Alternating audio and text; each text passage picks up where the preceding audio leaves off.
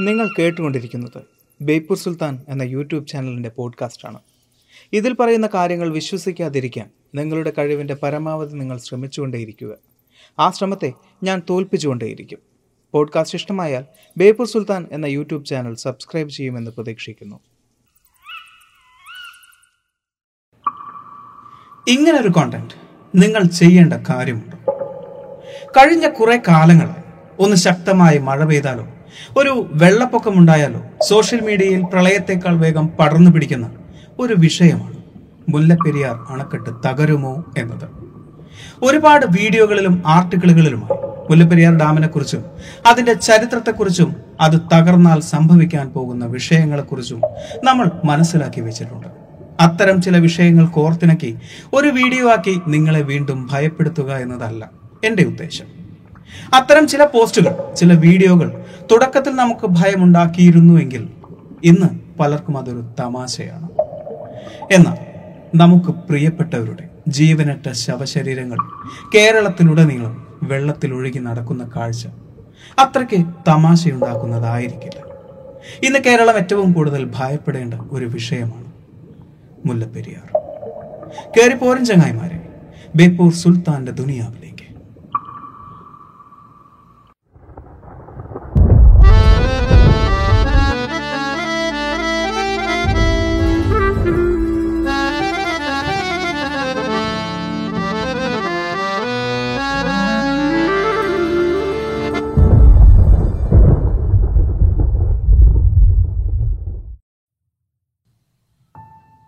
എറണാകുളം ഇടുക്കി തുടങ്ങിയ ജില്ലകളെ പൂർണമായും. തൃശൂർ ആലപ്പുഴ കോട്ടയം പത്തനംതിട്ട തുടങ്ങിയ ജില്ലകളെ ഭാഗികമായും വെള്ളത്തിനിടയിലാക്കാൻ സാധിക്കുന്ന ഒരു ജലബോംബ് എന്നാണ് മുല്ലപ്പെരിയാർ ഡാമിനെ പലരും വിശേഷിപ്പിക്കുന്നത്.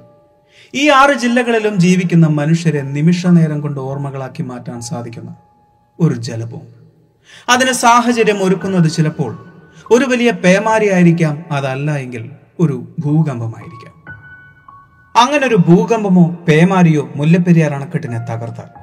അവിടെയുള്ള ഏതാണ്ട് നാൽപ്പത്തിനാലായിരം കോടി ലിറ്റർ ജലം നേരെ എത്തിച്ചേരുന്നത് വെറും മുപ്പത്തിയഞ്ച് കിലോമീറ്റർ മാത്രം അകലത്തിലുള്ള ഇടുക്കി അണക്കെട്ടിലേക്കാണ്. മർദ്ദം താങ്ങാനാവാതെ ഇടുക്കി അണക്കെട്ട് തകർന്നു പോവുക തന്നെ ചെയ്യും. ഈ രണ്ട് അണക്കെട്ടിലെയും ജലം വിഴുങ്ങാൻ പോകുന്നത് കേരളത്തിലെ നേരത്തെ പറഞ്ഞ ആറ് ജില്ലകളെ ആയിരിക്കും മുല്ലപ്പെരിയാർ ഡാമിന്റെ ജലസംഭരണ ശേഷി എന്ന് പറയുന്നത് ഏതാണ്ട് ആയിരത്തി അറുന്നൂറ് കോടി ക്യൂബിക് ഫീറ്റ് ആണ്. എന്നാൽ ഇടുക്കി ഡാമിന്റെ ജലസംഭരണ ശേഷി ഏഴായിരത്തി അഞ്ഞൂറ് കോടി ക്യൂബിക് ഫീറ്റും. ഏതാണ്ട് മുക്കാൽ ഭാഗത്തോളം വെള്ളം നിറഞ്ഞു കിടക്കുന്ന ഇടുക്കി ഡാമിന് മുല്ലപ്പെരിയാർ ഡാം തകർന്നു വരുന്ന വെള്ളത്തെ താങ്ങുക എന്നത് അസാധ്യമായ കാര്യമാണ്. അങ്ങനെ സംഭവിച്ച ഇടുക്കി ഡാം തകരുക തന്നെ ചെയ്യും. അങ്ങനെ ഇടുക്കി ഡാം തകർന്നാൽ അതിന് താഴെയുള്ള മറ്റു ഡാമുകളിലെ വെള്ളവും കൂടി ചേർത്ത് ഏതാണ്ട് പന്ത്രണ്ടായിരം കോടി ക്യൂബിക് ഫീറ്റ് ജലമാണ് കേരളത്തെ വിഴുങ്ങാൻ പോകുന്നത്. ആയിരത്തി എണ്ണൂറ്റി തൊണ്ണൂറ്റി അഞ്ചിലാണ് മുല്ലപ്പെരിയാർ അണക്കെട്ട് നിർമ്മിക്കപ്പെടുന്നത്. കേണൽ ജോൺ പെനിക്വിക് എന്ന ബ്രിട്ടീഷ് ആർമി എഞ്ചിനീയർ ആയിരുന്നു മുല്ലപ്പെരിയാർ അണക്കെട്ട് നിർമ്മാണത്തിന്റെ നേതൃത്വം വഹിച്ചിരുന്നത്. അന്ന് അദ്ദേഹം സ്വന്തം ചെലവിലായിരുന്നു ആ അണക്കെട്ട് നിർമ്മിച്ചിരുന്നത്. അന്നേ കണക്കാക്കപ്പെട്ട ഒരു വിഷയമാണ് ഈ അണക്കെട്ടിന്റെ കാലാവധി എന്നത് വെറും അൻപത് വർഷം മാത്രമായിരിക്കും എന്ന്. അതായത് ഇന്ത്യയ്ക്ക് സ്വാതന്ത്ര്യം ലഭിക്കുന്നതിന് മുമ്പേ തന്നെ മുല്ലപ്പെരിയാർ അണക്കെട്ടിന്റെ കാലാവധി അവസാനിച്ചിരുന്നു എന്ന്. എന്നിട്ടും എഴുപത്തിയാറ് വർഷങ്ങൾ കടന്നുപോയിരിക്കുന്നു. കഴിഞ്ഞ നൂറ്റി ഇരുപത്തിയാറ് വർഷങ്ങളായി കേരളത്തിൽ നിലനിൽക്കുന്ന മുല്ലപ്പെരിയാർ ഡാമിന്റെ പ്രവർത്തനങ്ങൾ മുഴുവൻ ചെയ്യുന്നത് തമിഴ്നാടാണ്. തമിഴ്നാട്ടിലെ മധുരയടക്കമുള്ള ചില നാടുകളിൽ അനുഭവിക്കുന്ന ജലക്ഷാമത്തിനും കേരളത്തിലെ പെരിയാറിന്റെ തീരങ്ങളിൽ അനുഭവിക്കപ്പെട്ടിരുന്ന വെള്ളപ്പൊക്കത്തിനും ഒരു പ്രതിവിധിയായിട്ടായിരുന്നു മുല്ലപ്പെരിയാർ അണക്കെട്ട് എന്ന ആശയം ബ്രിട്ടീഷുകാർ കണ്ടെത്തുന്നത്. ആയിരത്തി എണ്ണൂറ്റി എൺപത്തി ആറിൽ തിരുവിതാംകൂർ ഭരിച്ചിരുന്ന വിശാഖം തിരുനാൾ രാമവർമ്മ പെരിയാർ പാട്ടപ്രകാരം അണക്കെട്ട് നിർമ്മിക്കാനുള്ള സ്ഥലം മദിരാശി സർക്കാരിന് പാട്ടമായി നൽകുകയായിരുന്നു. സാധാരണ ഇത്തരം കരാറുകളിൽ കാണാൻ സാധിക്കുന്നത് തൊണ്ണൂറ്റിയൊമ്പത് വർഷത്തെ കാലാവധിയാണ് എങ്കിൽ ഇവിടെ തൊള്ളായിരത്തി തൊണ്ണൂറ്റിയൊമ്പത് വർഷത്തെ കാലാവധിയാണ് എഴുതി ചേർത്തിട്ടുള്ളത്. അത് മാത്രമല്ല തൊള്ളായിരത്തി തൊണ്ണൂറ്റിയൊമ്പത് വർഷത്തിന് ശേഷം വീണ്ടും ഒരു തൊള്ളായിരത്തി തൊണ്ണൂറ്റിയൊമ്പത് വർഷം കൂടി വേണമെങ്കിൽ കാലാവധി നീട്ടാമെന്നും ആ കരാറിൽ രേഖപ്പെടുത്തിയിട്ടുണ്ട്.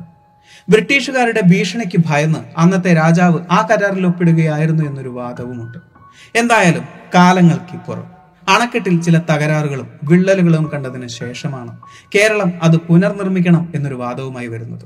എന്നാൽ അതിന് സാധിക്കുകയില്ല എന്നാണ് തമിഴ്നാട് തർക്കിക്കുന്നത്.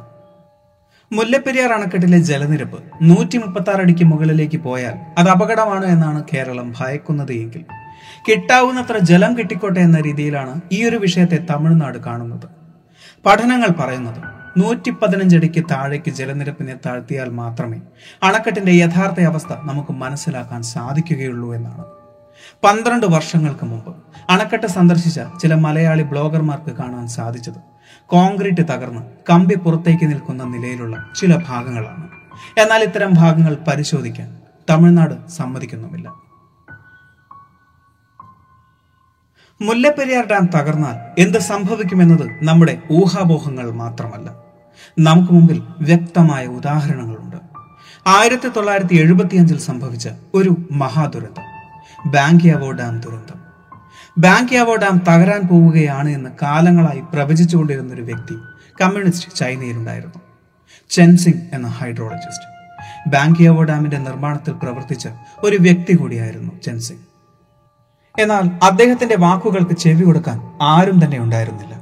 അന്ന് ചൈന ഭരിച്ചിരുന്ന കമ്മ്യൂണിസ്റ്റ് സർക്കാർ ചെൻസിംഗിന്റെ പ്രവചനത്തെ കണ്ടത് പ്രതിപക്ഷത്തിന് വേണ്ടി മാത്രം വാദിക്കുന്ന വെറുമൊരു രാഷ്ട്രീയമായിട്ടായിരുന്നു. ആയിരത്തി തൊള്ളായിരത്തി എഴുപത്തിയഞ്ച് ഓഗസ്റ്റ് അഞ്ചാം തീയതിയായിരുന്നു മഴ ആരംഭിച്ചത്. കിഴക്കൻ ചൈനയിലെ ഹെനാൻ പ്രവിശ്യയിലൂടെ ഒരു ശക്തിയേറിയ ചുഴലിക്കാറ്റ് സഞ്ചരിച്ചിരുന്നു. ചുഴലിക്കാറ്റിന്റെയും മഴയുടെയും ശക്തിയിൽ അവിടമാകെ പക്ഷികളുടെ മൃതദേഹങ്ങൾ പരന്നു കിടന്നതായി റിപ്പോർട്ട് ചെയ്യപ്പെട്ടു. സാധാരണയായി ഒരു വർഷം ലഭിക്കുന്ന മഴ ആ ദിവസങ്ങളിലെ മഴയിൽ ലഭിച്ചതായി രേഖപ്പെടുത്തി. മഴ നിർത്താതെ പെയ്തുകൊണ്ടേയിരിക്കുകയായിരുന്നു. റൂ എന്ന നദിക്ക് കുറുകയായി നിർമ്മിച്ച ബാങ്കിയാവോ അണക്കെട്ട് നിറഞ്ഞുകൊണ്ടേയിരിക്കുകയായിരുന്നു. നിർത്താതെ മൂന്ന് ദിവസമായി പെയ്തുകൊണ്ടിരിക്കുന്ന ആ മഴ അണക്കെട്ടിന്റെ മുക്കാഭാഗത്തോളം ജലം നിറച്ചുകൊണ്ടേയിരിക്കുകയായിരുന്നു. താഴ്വരയിൽ വെള്ളപ്പൊക്കവും ഉരുൾപൊട്ടലും സംഭവിക്കുന്നു എന്നതുകൊണ്ട് തന്നെ അണക്കെട്ടിന്റെ ഷട്ടറുകൾ തുറക്കാൻ പാടില്ല എന്ന് അധികാരികളുടെ നിർദ്ദേശമുണ്ടായിരുന്നു. എന്നാൽ ജനങ്ങളിൽ ചിലർക്ക് ഇത് രോഷവും ഭയവും ഉണ്ടാക്കി. മൂന്ന് ദിവസമായി നിർത്താതെ പെയ്തുകൊണ്ടിരിക്കുന്ന മഴ അണക്കെട്ടിനെ ബാധിച്ചേക്കാം എന്നവർ ഭയക്കുന്നുണ്ടായിരുന്നു. അവർ പൂഴിമണലുകൾ നിറച്ച ചാക്കുകൾ അണക്കെട്ടിന് മുകളിൽ നിരത്തിക്കൊണ്ടേയിരിക്കുകയായിരുന്നു. മഴയിൽ അണക്കെട്ട് നിറയുന്നത് അവർ ഭയത്തോടുകൂടി നോക്കി നിൽക്കുമ്പോൾ ഒന്നും അറിയാതെ ലക്ഷക്കണക്കിന് മനുഷ്യർ ഉറങ്ങുകയായിരുന്നു. അർദ്ധരാത്രിയോടെ ബാങ്കിയാവോ അണക്കെട്ടിനെ കവിഞ്ഞ് ജലം താഴേക്ക് പതിച്ചു തുടങ്ങി. ഒരു ഭയത്തോടുകൂടി അവർ അണക്കെട്ടിനെ നോക്കി നിൽക്കുകയായിരുന്നു. പതിയെ ആകാശത്തെ കാർമേഘങ്ങൾ നീങ്ങി. മഴ തോർന്നു. നക്ഷത്രങ്ങൾ തെളിഞ്ഞു. ഒരു വലിയ ഭയം മാറിയെന്ന സന്തോഷത്തോടെ അവർ ആർത്തു വിളിക്കുകയായിരുന്നു. എന്നാൽ പെട്ടെന്ന് കാതടപ്പിക്കുന്ന ആ ശബ്ദം അവിടെ ഉയരുകയായിരുന്നു. ഉറങ്ങിക്കിടന്ന പലരും ഞെട്ടി എഴുന്നേൽക്കുകയായിരുന്നു.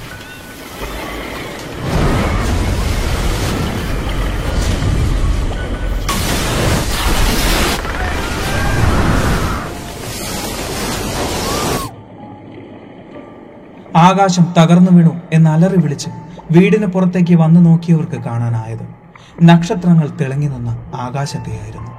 എന്നാൽ അവരെ കാത്തിരുന്നത് ഒരു വലിയ ദുരന്തമായിരുന്നു. ഏതാണ്ട് ഏഴ് മൈൽ വിസ്തീർണത്തിൽ ഇരുപതടിയിൽ കൂടുതൽ ഉയരത്തിൽ ആർത്തലച്ചുകൊണ്ട് ഡാമിലെ ജലം ആ നാടിനെ ഒന്നാകെ വിഴുങ്ങുകയായിരുന്നു. അവിടെ ഒരു ദുരന്തം ആരംഭിക്കുകയായിരുന്നു. ബാങ്കിയാബോ ഡാമിനെ തകർത്തൊഴുകിയ ജലം ചെന്നെത്തിയത് അതിന് താഴെ നിരന്നു നിന്ന് അറുപത്തിരണ്ടോളം ഡാമുകളിലേക്കായിരുന്നു. ആ യാത്രയിൽ ഏതാണ്ട് ഇരുപത്തിയാറായിരം മനുഷ്യജീവനുകൾ അത് കവർന്നെടുത്തിരുന്നു. ആ ജലം ചെന്നെത്തിയ അറുപത്തിരണ്ട് ഡാമുകളും തകർന്നു പോവുകയായിരുന്നു.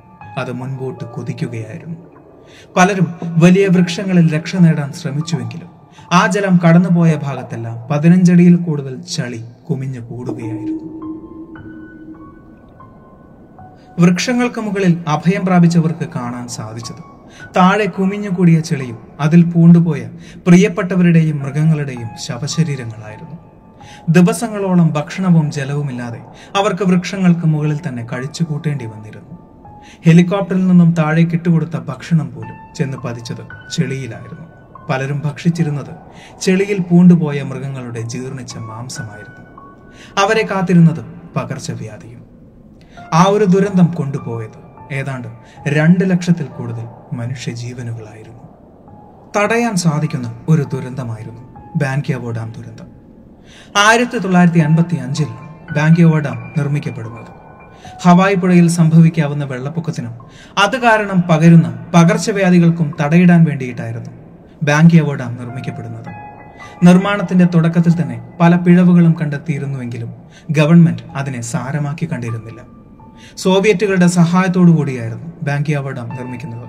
അവരതിനെ വിളിച്ചിരുന്നത് അയൺ ഡാം എന്നായിരുന്നു. എത്ര വലിയ പേമാരിക്കായാലും ശരി ബാങ്കിയാവോ ഡാമിനെ തകർക്കാൻ സാധിക്കില്ല എന്നവർ വിശ്വസിച്ചിരുന്നു. അതുകൊണ്ട് തന്നെയായിരിക്കും ചെൻസിംഗിന്റെ പ്രവചനങ്ങളെ അവരൊരു തമാശയായി കണ്ടത്. ജെയിംസ് പാമർ എന്ന എഴുത്തുകാരൻ തന്റെ പുസ്തകമായ ഹെവൻ ക്രാക്സ് എർത്ത് ഷേക്സ് എന്ന പുസ്തകത്തിൽ ബാൻക്യാവോ ഡാമിന്റെ നിർമ്മാണത്തെ മാവോയിസ്റ്റുകളുടെ ധിക്കാരം എന്നാണ് വിളിച്ചിരുന്നത്. പ്രകൃതിയെ കീഴടക്കാൻ നേതാക്കൾക്ക് സാധിക്കും എന്ന അഹങ്കാരമായി അണക്കെട്ടിന്റെ നിർമ്മാണത്തിന്റെ തുടക്കത്തിൽ തന്നെ ചൻസിംഗ് അതിനെ എതിർത്തിരുന്നു. ആ അണക്കെട്ടിന് ഏതാണ്ട് പന്ത്രണ്ട് ഡ്രെയിനേജുകൾ വേണ്ടിവരും എന്ന അദ്ദേഹത്തിന്റെ നിർദ്ദേശത്തെ പോലും വെറും അഞ്ച് ഡ്രെയിനേജുകൾ മതി എന്ന രീതിയിൽ ചുരുക്കുകയായിരുന്നു നേതാക്കൾ ചെയ്തിരുന്നത്. ഇത്തരം നിർദ്ദേശങ്ങൾ അംഗീകരിക്കാതെ നിർമ്മാണ പ്രവർത്തനങ്ങളിൽ നിന്നും ചെൻസിങ്ങിനെ ഒഴിവാക്കുകയും നാടുകടത്തുകയുമായിരുന്നു. ആയിരത്തി തൊള്ളായിരത്തി അറുപത്തി ഒന്നിൽ അണക്കെട്ടിന് ചില കേടുപാടുകൾ കണ്ടു തുടങ്ങിയപ്പോൾ ചെൻസിംഗ് തിരിച്ചു വരികയായിരുന്നു.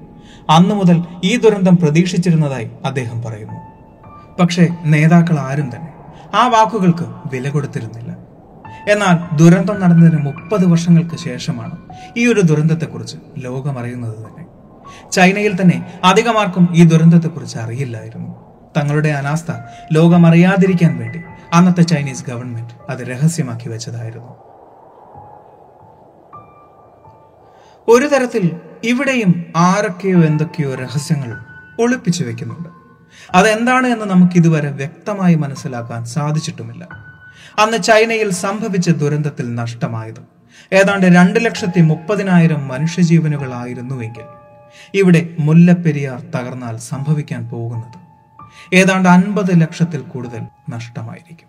അങ്ങനൊരു ദുരന്തം സംഭവിച്ചാൽ അരമണിക്കൂറിനുള്ളിൽ വണ്ടിപ്പെരിയാർ അയ്യപ്പൻ കോവിൽ തുടങ്ങിയ പട്ടണങ്ങൾ പൂർണമായും വെള്ളത്തിനടിയിലാകും. പല ഹൈ റേഞ്ച് സ്ഥലങ്ങളും ദ്വീപുകളായി മാറും.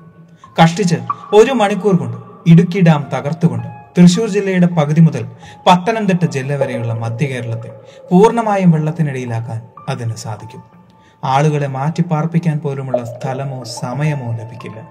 നമ്മുടെ നിയമ സംവിധാനത്തിന്റെ ഇത്രയും കാലത്തെ പരിചയം വെച്ച് അങ്ങനൊന്ന് സംഭവിച്ചാൽ മാത്രമേ അവർ ഒരടിയെങ്കിലും മുൻപോട്ട് വയ്ക്കൂ. മുല്ലപ്പെരിയാറിലെയും ഇടുക്കിയിലെയും ജലം കൊച്ചിയിലെത്തുമ്പോൾ അതിന്റെ കണക്കാക്കപ്പെടുന്ന ഏതാണ്ട് ഉയരമെന്ന് പറയുന്നത് കൊച്ചിയിലെ ഹൈക്കോർട്ടിന്റെ അഞ്ചാം നിലയ്ക്ക് മുകളിലായിരിക്കും. അങ്ങനെയെങ്കിൽ അത് ഏതാണ്ട് മുപ്പത് മീറ്റർ ഉയരത്തിലായിരിക്കും. അപ്പോൾ എത്ര വലിയ വൃക്ഷത്തിൽ കയറിയാലും രക്ഷപ്പെടില്ല എന്ന് സാരം. നാളെ മുല്ലപ്പെരിയാർ അണക്കെട്ട് തകരും എന്ന് ഭയന്നതുകൊണ്ടോ അതേക്കുറിച്ച് ചർച്ച ചെയ്തതുകൊണ്ടോ പ്രത്യേകിച്ച് എന്തെങ്കിലും നേട്ടമുണ്ടാവും എന്ന് ഞാൻ വിശ്വസിക്കുന്നില്ല. പക്ഷേ ഓരോ മലയാളിയും നമുക്ക് സംഭവിക്കാൻ പോകുന്ന ദുരന്തത്തിന്റെ വലുപ്പത്തെക്കുറിച്ച് അറിഞ്ഞിരിക്കണം. നാളെ അങ്ങനെ ഒരു ദുരന്തം സംഭവിച്ചാൽ അവശേഷിക്കുന്ന ചില ജില്ലകൾ മറ്റ് സംസ്ഥാനങ്ങൾ പങ്കിടുന്നതിനെക്കുറിച്ച് ഒന്ന് ചിന്തിച്ചു നോക്കൂ. നമ്മുടെ കേരളത്തെ സംരക്ഷിക്കാനും മുല്ലപ്പെരിയാർ ഡാം തകരുന്നത് തടയാനും സേവ് കേരള ബ്രിഗേഡിന്റെ ഭാഗമാവാൻ ശ്രമിക്കുക. അതിനെക്കുറിച്ചുള്ള കൂടുതൽ ഡീറ്റെയിൽസ് അവരുടെ വെബ്സൈറ്റിലുണ്ട്. അതിന്റെ ലിങ്ക് ഞാൻ ഡിസ്ക്രിപ്ഷനിൽ കൊടുക്കാം. ഈ ഒരു വീഡിയോ നിങ്ങൾക്ക് ഇഷ്ടമായി എന്ന് വിചാരിക്കുന്നു. സുൽത്താൻ എപ്പോഴും പറയുന്നത് പോലെ സബ്സ്ക്രൈബുകൾ കൂമ്പാരമാകുമ്പോൾ പരിപാടി ഗംഭീരമാകും. അതുകൊണ്ട് അതുകൊണ്ട് ഞാൻ ഇന്ന് ഡാം തകരുന്ന ഗ്രാഫിക്സ് ഒന്നും കാണിക്കുന്നില്ല. കാരണം ഒന്ന് ചിന്തിക്കുന്നവർക്ക് ഈ കേട്ടത് തന്നെ ധാരാളമായിരിക്കും.